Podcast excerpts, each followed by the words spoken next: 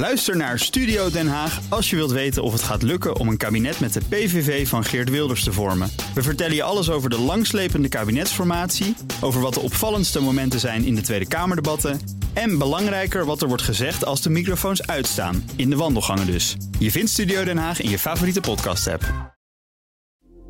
Dit is een BNR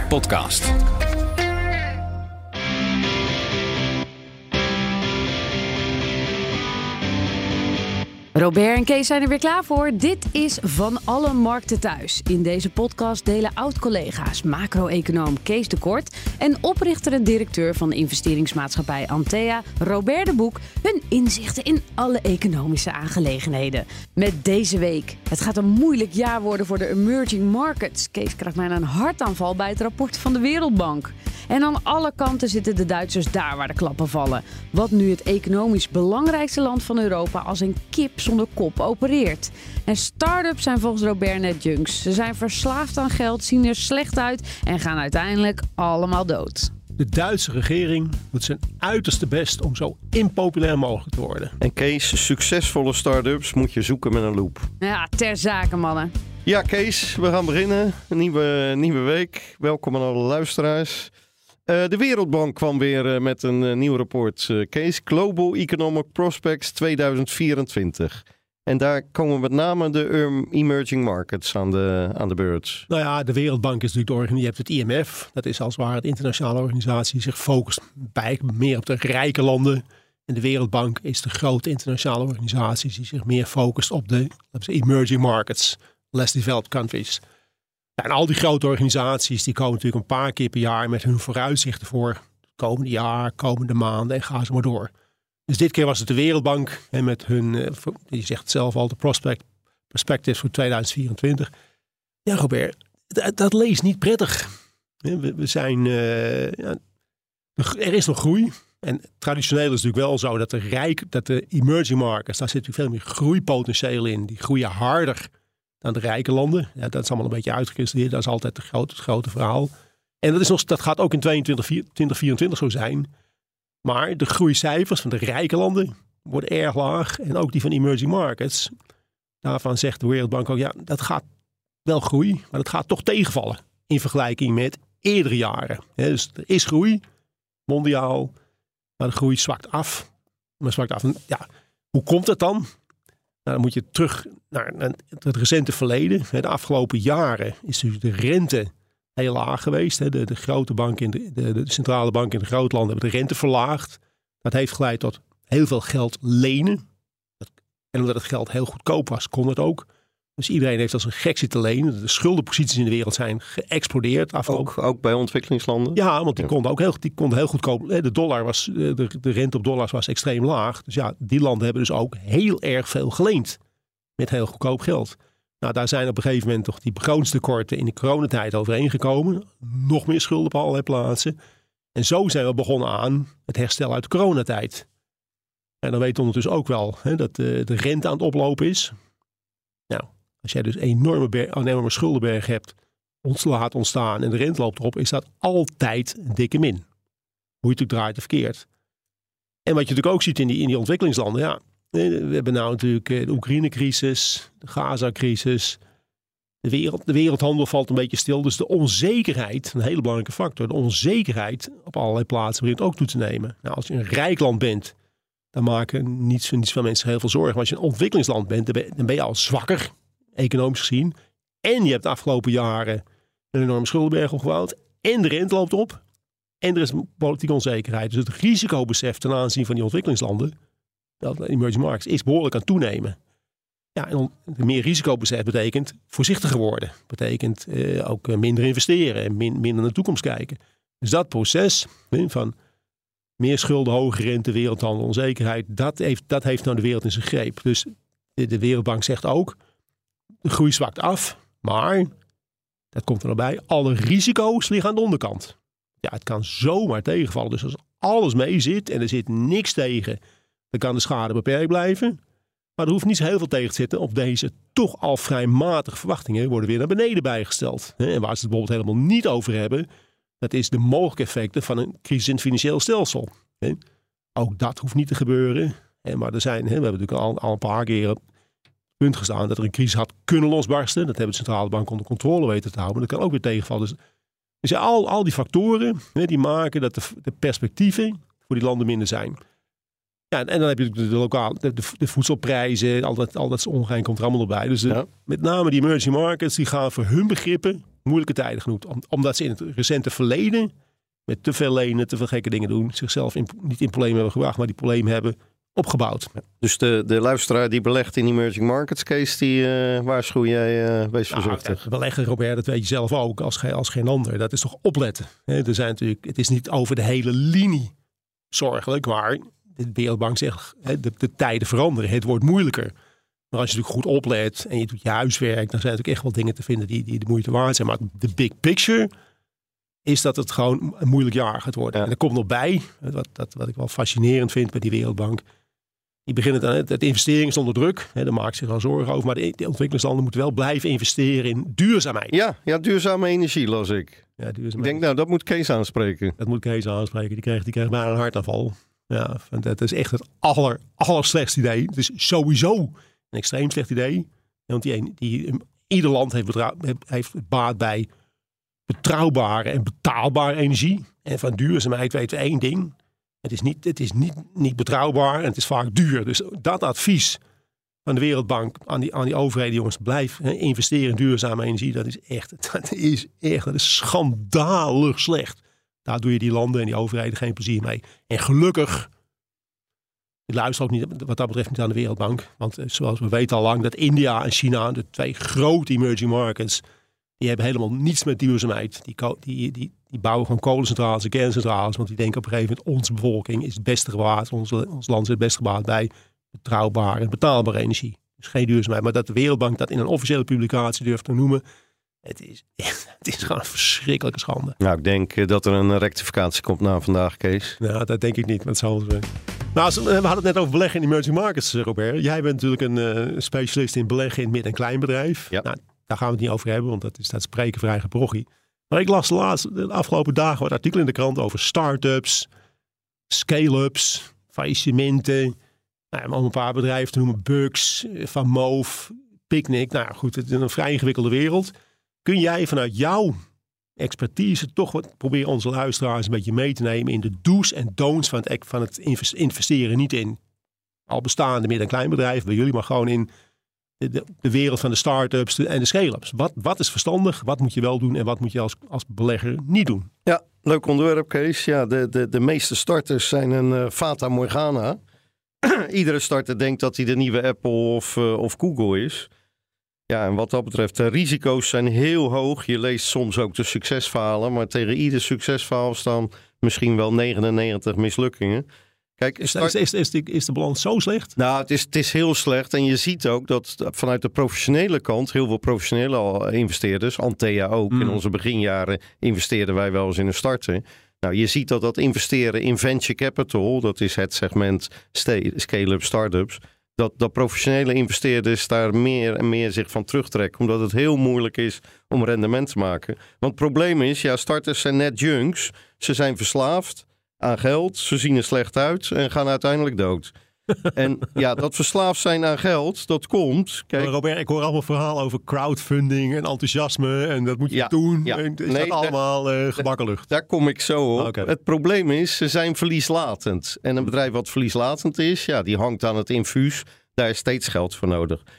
Nou, wat dat betreft wil ik even de eerste wet van Wilde. Mijn collega Pieter Wilde heeft twee wetten. Zijn eerste wet is groei kost geld. En die start-ups en scale-ups die moeten groeien. Dus daar is geld voor nodig. Nou, ondernemers zijn altijd optimisten. Wat dat betreft, jij zou nooit ondernemer kunnen zijn, Kees. Ho, ho, ho, Die zijn altijd optimistisch. En prognoses vallen vaak tegen. Kijk, dan wordt er in zo'n fundingronde, zo'n eerste fundingronde, waar vaak particuliere beleggers via crowdfunding worden verleid om in te stappen. Daar wordt dan gezegd, ja, in deze ronde is 5 miljoen nodig en we zijn in 2025 zijn we cashflow neutraal.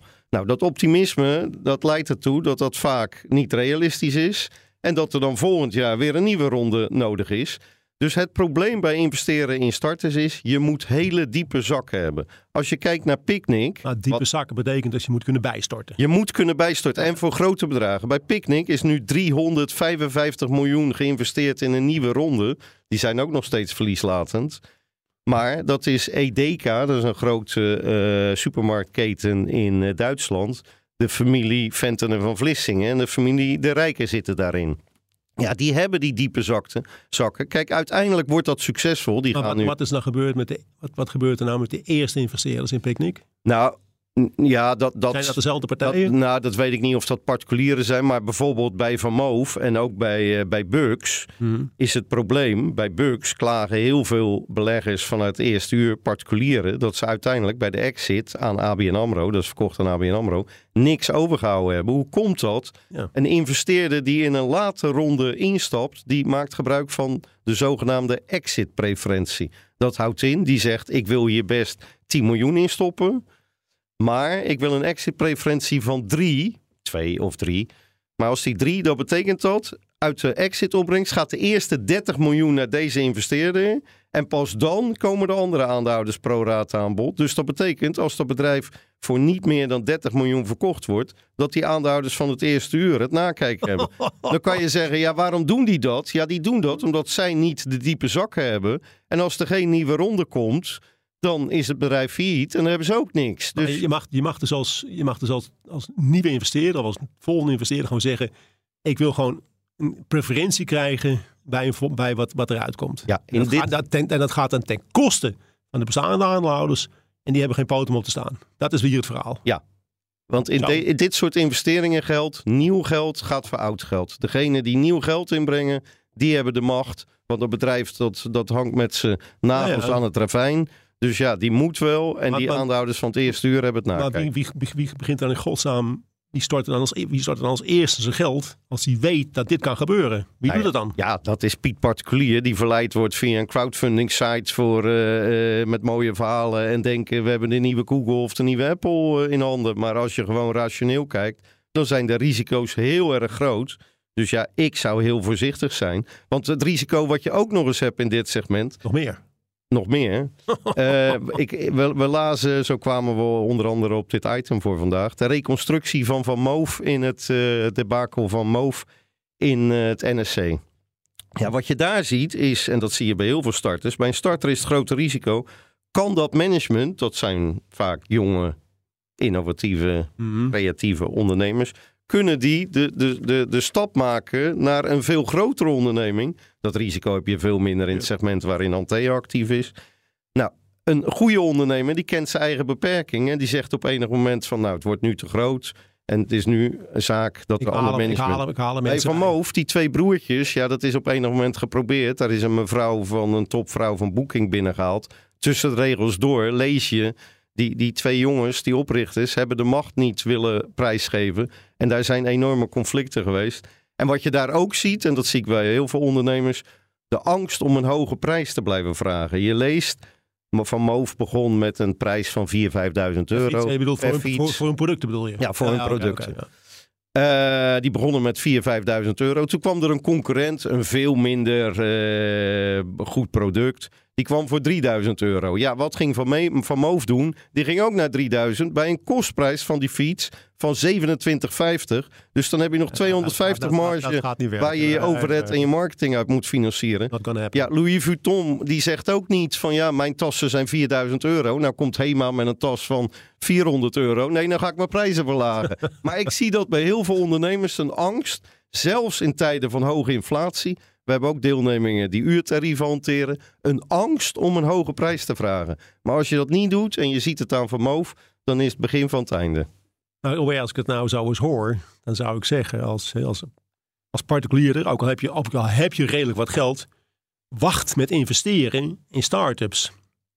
En, Nou- en kijk, eh, of, of moet je investeren in een participatiemaatschappij? Nou, precies. die- Je, die zou, je als je iets wil in, en dat kan je bijvoorbeeld ah, om rendement, maar er zijn ook mensen die zeggen: Ja, ik vind het leuk, ik heb een succesvol Ah, bedrijf verkocht, ik vind het leuk het, om ja. starters te helpen. Doe dat dan niet rechtstreeks, maar doe dat via venture capital fondsen, want die hebben het volume en die hebben wel die diepe zakken om uiteindelijk als zo'n kunnen- bedrijf die kunnen bijstorten. die kunnen bijstorten en dat bedrijf naar fase van winstgevendheid en succesvol exit te brengen. Eigenlijk een soort wilde westen. Ja, wil- Wilde Westen, ja, ja, wat ik zeg. Ja, nieuw geld gaat voor oud geld. Ja, het zijn de nieuwe investeerders die het voor het zeggen hebben. En de, de oude investeerders hebben het nakijken. Dat is de reden. Wij hebben zelf als Antea ooit wel eens in een biotechbedrijf gezeten. Ja, hetzelfde verhaal. eh, Jullie zijn eruit ge- uitgeperst. wij zijn er... eh, essentie. Ja. nou, dat, dat, dat bedrijf is uiteindelijk failliet ja, gegaan. Eh, omdat die, die kans op faillissement ook heel groot is. Want ja, het is een soort zwarte pieterspel. Ja, als, als dat nieuwe funding, dat zie je ook bij een vastnet. Ja, dat is ook zo'n junk die verslaafd is. Weer een obligatielening, boordevol schulden. Nou, de enige plek waar ik eh, mensen aan de laadpaal van vastnet eh, zie is aan- in de, in de folder van, van vastnet. In het echte leven zie ik ze nooit. Ja, verslaafd aan, aan geld. Ja, maar hoe, hoe komt het dan? Dat is, dit, is, dit proces is blijkbaar toch al jaren aan de gang. Dat het iedere keer toch weer lukt voor die bedrijven om, er- om of dat beleggers er toch nog instappen. Eh, Leren we niet van ons, leren we niet van dit soort verhaal? Of, is dit, dit zijn, of zijn het eigenlijk goed bewaarde geheimen? Nou, dit zijn goed bewaarde geheimen. Dat van die exit-preferentie, ja, dat Ja, lees, ik, Nee, dat nee, lees nee. ik nergens. Maar ja, zo is de realiteit. En dat, dat vermindert het risico voor de nieuwe instapper, maar verhoogt het risico enorm voor degene die er in vroege fases in gegaan zijn. Zo kun je beter in emerging markets beleggen dan in startups. Nou ja, Nee? daar, daarom is het goed, Kees, dat we luisteraars hebben naar deze podcast. Daar word je iedere week weer wijzer van. Nou, er- nou ja, oké. We gaan naar... Nou ja, we, gaan, eh, we gaan het ergernis. Laten we je bent nou het woord. Je, je zit er lekker in. Je, Zit praat- ik er lekker je, je in, lult, je lult er lekker. Dus begin maar met jouw eerst ergernis. Met, ja, met de ergernis van de week. Mijn eh, ergernis van de week, ja, Kees, dat eh, is het eh, sigarettenverbod in eh, supermarkten. Dat vanaf eh 1 juli aanstaande gaat gelden. Supermarkten mogen geen sigaretten meer verkopen. En dat doet de overheid, omdat ja, voor de volksgezondheid is het desastreus eh, om die eh, animo voor roken eh, te verminderen. Nou, daar hebben eigenaren van supermarkten inmiddels een maas in de wet voor gevonden. Want wat doen ze? Ze beginnen 10 meter naast hun supermarkt beginnen ze een tabakspeciaalzaak, want dat mag wel. Nou, waar zit mijn ergernis? Mijn ergernis is tweeledig. A, hele slechte wetgeving. Je had moeten bedingen, supermarkteigenaren mogen niet ook eigenaar van een tabakspeciaalzaak zijn. Of gaan niet binnen een straal van 100 Ja, maar meter. Dat, dat, maakt, dat maakt niks uit. Hè. Iedere tabakswinkel in Nederland. Ik heb een, een, interview gezien met een, gebaks, een tabaksmannetje. Nou, die stond te juichen. Want ja, al die mensen die niet naar de supermarkt mogen, komen bij hem. Dus wat, wat heeft nou voor zin om te stoppen met verkopen in supermarkten en voor de rest vrij te laten? Dat, dat, dat is toch niet zelf voor de gek houden of niet? Dat heeft toch niks met volksgezondheid te maken? Verbied het dan. Zeg dan gewoon, er wordt gewoon geen tabak meer verkocht. En dan wordt er voor de tijd wat illegaal eh, uit de België of uit Duitsland gehaald. Maar dit soort maatregelen is volkomen zinloos. Ja, nou, te meer als je je realiseert dat ook een belangrijk verkoopkanaal de tankstations zijn. Ja. En daar gaat pas een verbod gelden in 2030. En volgens een woordvoerder van het ministerie van, de, van eh, VWS heeft die ruime tijd die daartussen zit te maken met het feit dat ondernemers de tijd moeten hebben om aan het verbod te wennen en om zich voor te bereiden. Ja, te gek voor woorden. Maar mijn tweede maar- maar Wie ergernis... heeft dat bedacht, jongen? Wel- welke clownshow komt hiermee naar buiten? Het Nou, niet, niet. Wilders. En ik denk onder Wilde Wilders is een roker. Want ik zag dat er een tentje... dat maar wie, dit, dit soort wetgeving, Robert. ja, nee, het is, dat, het is is een vraag, dat, is, farce. dat is vraag om de rechter die zich daar weer mee gaat bemoeien. En dan gaan we weer allemaal rare dingetjes krijgen. Het is een farce. Maar mijn tweede ergernis, Kees, dat zijn de vermogende supermarkteigenaren. Ik las er één in het Financieel Dagblad. Gerard van der Tweel. Een van degenen in Nederland met het grootste aantal Albert Heijn franchise-vestigingen. Want dat vaak franchise. Ja, en die, is naast die staat in de quote 500 en is na zijn Albert Heijn in eh, Nijkerk is die zo'n tabakspeciaalzaak begonnen en onderzoekt of er nog meer kan openen. Ja, natuurlijk, ja. Ja, Kees, als jij in de quote 500 staat, dan mogen we een beroep doen op je maatschappelijke verantwoordelijkheid. Roken is slecht voor iedereen, voor de volksgezondheid, kost heel veel geld. Een tevreden roker is geen onruststoker, hè? Hallo? Nee, Kees, Ja, maar ja. Ik, ik vind dat meneer Van der Tweel dat we daar wel een beroep op moeten doen. Gerard, Houd toch op, jongen. het is een op enig moment genoeg. Wil je dan nog stijgen in die quote 500 met je Robert, tabakspeciaal? Robert, waar, het- waar het hier gaat, hoe kan deze wetgeving überhaupt... Dat iemand, kijk, dat ergens onderin in volksgezondheid, in de jongste bediende iets bedenkt. Hè, van dit moeten we niet meer doen. Dat kan ik nog wel billijken. Maar in de hele keten van, hè, hoe- van, van, waar, van, van idee tot wetgeving. Tweede Kamer, Eerste Kamer gaat, ook. gaat, hè? gaat, gaat wel iemand zeggen van, Dit eh, werkt niet. moeten we gewoon niet doen. Dit, Ja. is, dit is vragen om gedonder op alle mogelijke plaatsen. Dus dit is weer, in, dit, de, de rode draad is hier, totale incompetentie in het hele wetgevende proces. Zeker. Dat niemand gezegd, dat er een, een einde maakt en zegt van, tot hier en niet verder. Terug naar huis en je, bal- je, je huiswerk doen. Wat een schande, man. Ja, Ben ik met je eens, Kees. ja oké. Jouw Ja, ergernis, ik ben, Kees. ik ben al op stoom natuurlijk. Ja, ja, jij bent nu op stoom, Kees. Eh, jouw ergernis eh, van deze week. Ja, dat was eh, begin deze week. Ja, jij gebruikt geen Twitter, hè? Ja, jawel. ja. jawel ja. Nou, alleen om te zenden. hè. Ontvangen, ik ben een zender. je Ik ben net een man, ja. eh, vooral zenden. Nou, begin deze week ontstond er een klein relletje in Nederland, Twitterland. Wat blijkt nou? Hè? Quasi, nou, geen idee, die heeft, eh, die heeft ergens wat gezegd. En toen hebben er heel veel mensen op Twitter commentaar op hem geleverd. Onprettig commentaar. Racistisch. Racistisch. Racistisch. Alles is racistisch natuurlijk. Dus wat heeft nou een, een van de Nederlandse uitzendorganisaties gezegd? En eh, de KRO, NCRV. Wij stoppen met Twitter. Want deze bagger kunnen wij niet meer tegen. En op basis daarvan zijn ook een aantal andere deugneuzen in Nederland opgestaan. Die hebben wij stoppen ook met Twitter. Want Twitter is het riool van, van, de, van de samenleving geworden. We stoppen ermee. Ja, gewoon erg, weet je wel. We stoppen ermee. En dat gaan we dus uitdragen. Je stopt niet gewoon. Nee, je gaat uitdragen. zeggen dat je even laten zien, dat, je- eh, dat jij deugt. Ik ben woke. ik ben woke en, niet, en ik draag uit dat ik ermee stop. Nou, Ja, weet je, dat, dat is onbegrijpelijk. Ja, dat, dat- je moet het allemaal zelf weten natuurlijk. Maar dat uitdragen van ik ben totaal oké. Ik ben goed. Ik ben goed. En dan totaal voorbij gaan natuurlijk aan de waarde die Twitter heeft voor de samenleving. En dit zijn natuurlijk, dit is onprettig, hè? Dat, eh, dat, dat soort dingen. Maar ik wil zo zeggen, hoe vaak ben jij voor racist uitgemaakt? Als je de Tweede Kamer debatten volgt, dan gaat het ook, wordt, dus de verruwing grijpt ook om zich heen. In de media kent ook, een heleboel mensen kennen geen grenzen. En dan gaat Twitter, waar dan hetzelfde gebeurt, misschien nog een tandje erger, daar gaan we dan, daar stappen we dan van weg. Ja. Twitter, Robert, is een en ik ben een enorme voorstander van de vrijheid van meningsuiting. Ja. Ja, die wordt buitengewoon gediend met Twitter. En als jij een beetje nieuwsgierig bent, tegenwoordig, ja, van de media hoef je niet meer te hebben, want dat zijn de, dat zijn de woordvoerders van de gevestigde orde geworden. Maar als je een beetje nieuwsgierig bent, ja, dat zeg. BNR niet, hè? BNR niet, Kees. Eh, dat, ja, nou, dit, dit zal het einde van onze podcast kunnen betekenen. Maar de vrijheid van meningsuiting, ook dit mag gezegd worden. De, de, de, de grote media's en de, en de woordvoerders van de gevestigde orde worden. Dus als je wil weten hoe het zit, als je een beetje kritisch bent, dan zijn, dan zijn organisaties als Twitter cruciaal. Dus KRO-NCW zou betere programma's, eh, naar jouw mening, eh, kunnen maken als ze wel gebruik maken van Twitter als informatiebron. Dan zouden ze veel betere programma's maken. En NOS Journaal, want dan kunnen we gewoon de redactie... Als die gewoon een abonnement op Twitter geven, jullie mogen alleen maar informatie van Twitter halen, zou het NOS Journaal ook stukken beter zijn dan het nu is. Ja, dan krijgen we alleen maar fake news. Nee, nee, nee. het eh, punt met. Twitter is natuurlijk, het rijp en groen, arm en rijk, alles zit erop. Dus als jij nieuwsgierig bent, dan moet je proberen tussen alles op en eraan de juiste informatie te vinden. En die is er gewoon. Je, je kunt echt ontzaglijk veel wijzer worden en in, inzicht krijgen in alles.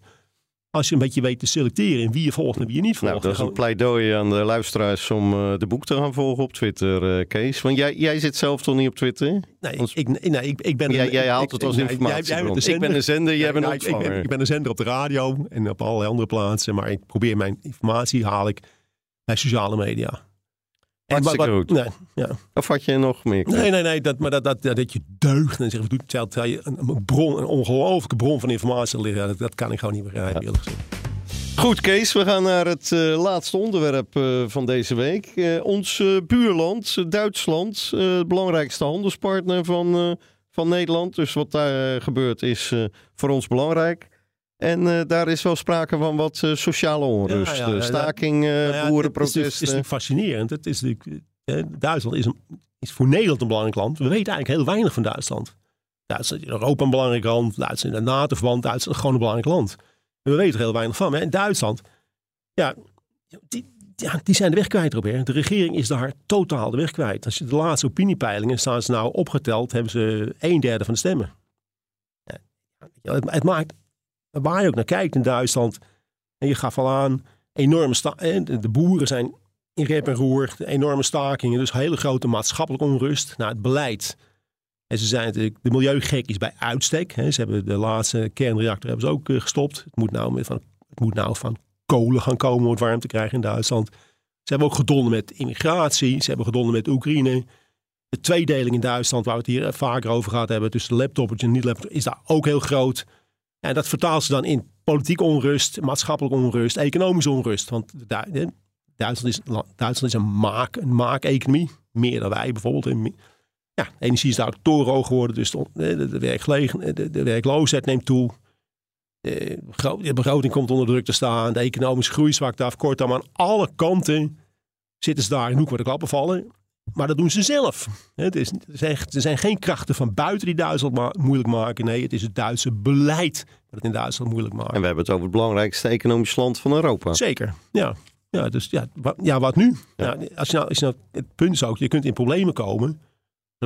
Ook heb je het zelf gedaan, maar heb je een plan? Heb je een idee van hoe het verder moet? En als je Duitse politiek volgt, ze hebben gewoon geen enkel idee. Ze lopen als kippen zonder kop rond.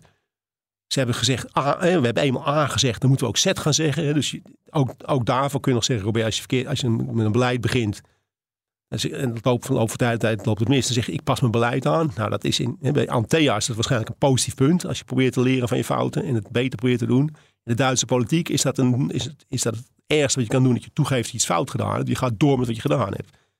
Dus ja, dat gaat van kwaad naar erger. Ja, en er is, geen, er is echt geen enkel zicht op verbetering, op, op herstel. Nee, we, zitten in, we hebben A, B, C gezegd, daar gaan we door. Ongelooflijk dat een grote, grote economie, een belangrijk land, dat die echt zo slecht bestuurd worden. Dat, ja. En dat heeft natuurlijk ook weer consequenties voor datgene wat er in de EU gaat gebeuren, in de eurozone. Want ja, die Duitsers normaal leidinggevend, in ieder geval een belangrijke stem, die hebben geen ideeën meer, die doen maar wat. Het heeft belang, belang voor de NATO gebeurd. Duitsland belangrijk stem, maakt ook allemaal niks uit. Kortom, in een tijd dat je zou zeggen, we hebben leiderschap nodig. Leiderschap in de vorm van, we hebben een plan, willen jullie meedoen? Wij zetten de toon. Is dat er niet? Nou, dan maakt dat de problemen denk ik alleen maar groter gaan worden. Het is allemaal niet leuk. Wel de onprettige realiteit. Nou Kees, we kunnen onze geografische expansie die we voor hadden naar Duitsland wel vergeten na vandaag. we waren van plan de podcast van alle merken Zuhause te maken, maar uh, dat, zit er, uh, dat zit er even niet in. Ja, ik weet niet hoe goed, mijn Duits is niet zo goed dat ik een Duitse podcast durf te maken. Op, hè? Ik weet niet hoe met jou zit, maar... Uh... Nou, Ben die kan dat wel vertalen dan. Ik spreek geen Duits, Robert. Nee? niet zo goed. Niet zo goed, nee, nee, nee, wie, wie Kees? Dit was Van Alle Markten Thuis. Volgende week zijn we er weer. Praat met ons mee via Spotify in de Q&A. Of stuur je tips of vragen in via redactie.bnr.nl. Ook Harm Edens vind je in de BNR-app. Je kunt BNR Duurzaam niet alleen live luisteren in de app, maar ook terugluisteren als podcast, zoals al onze podcasts. En naast dat de BNR-app Breaking News meldt, houden we je ook op de hoogte van het laatste zakelijke nieuws. Download nu de gratis BNR-app en blijf scherp.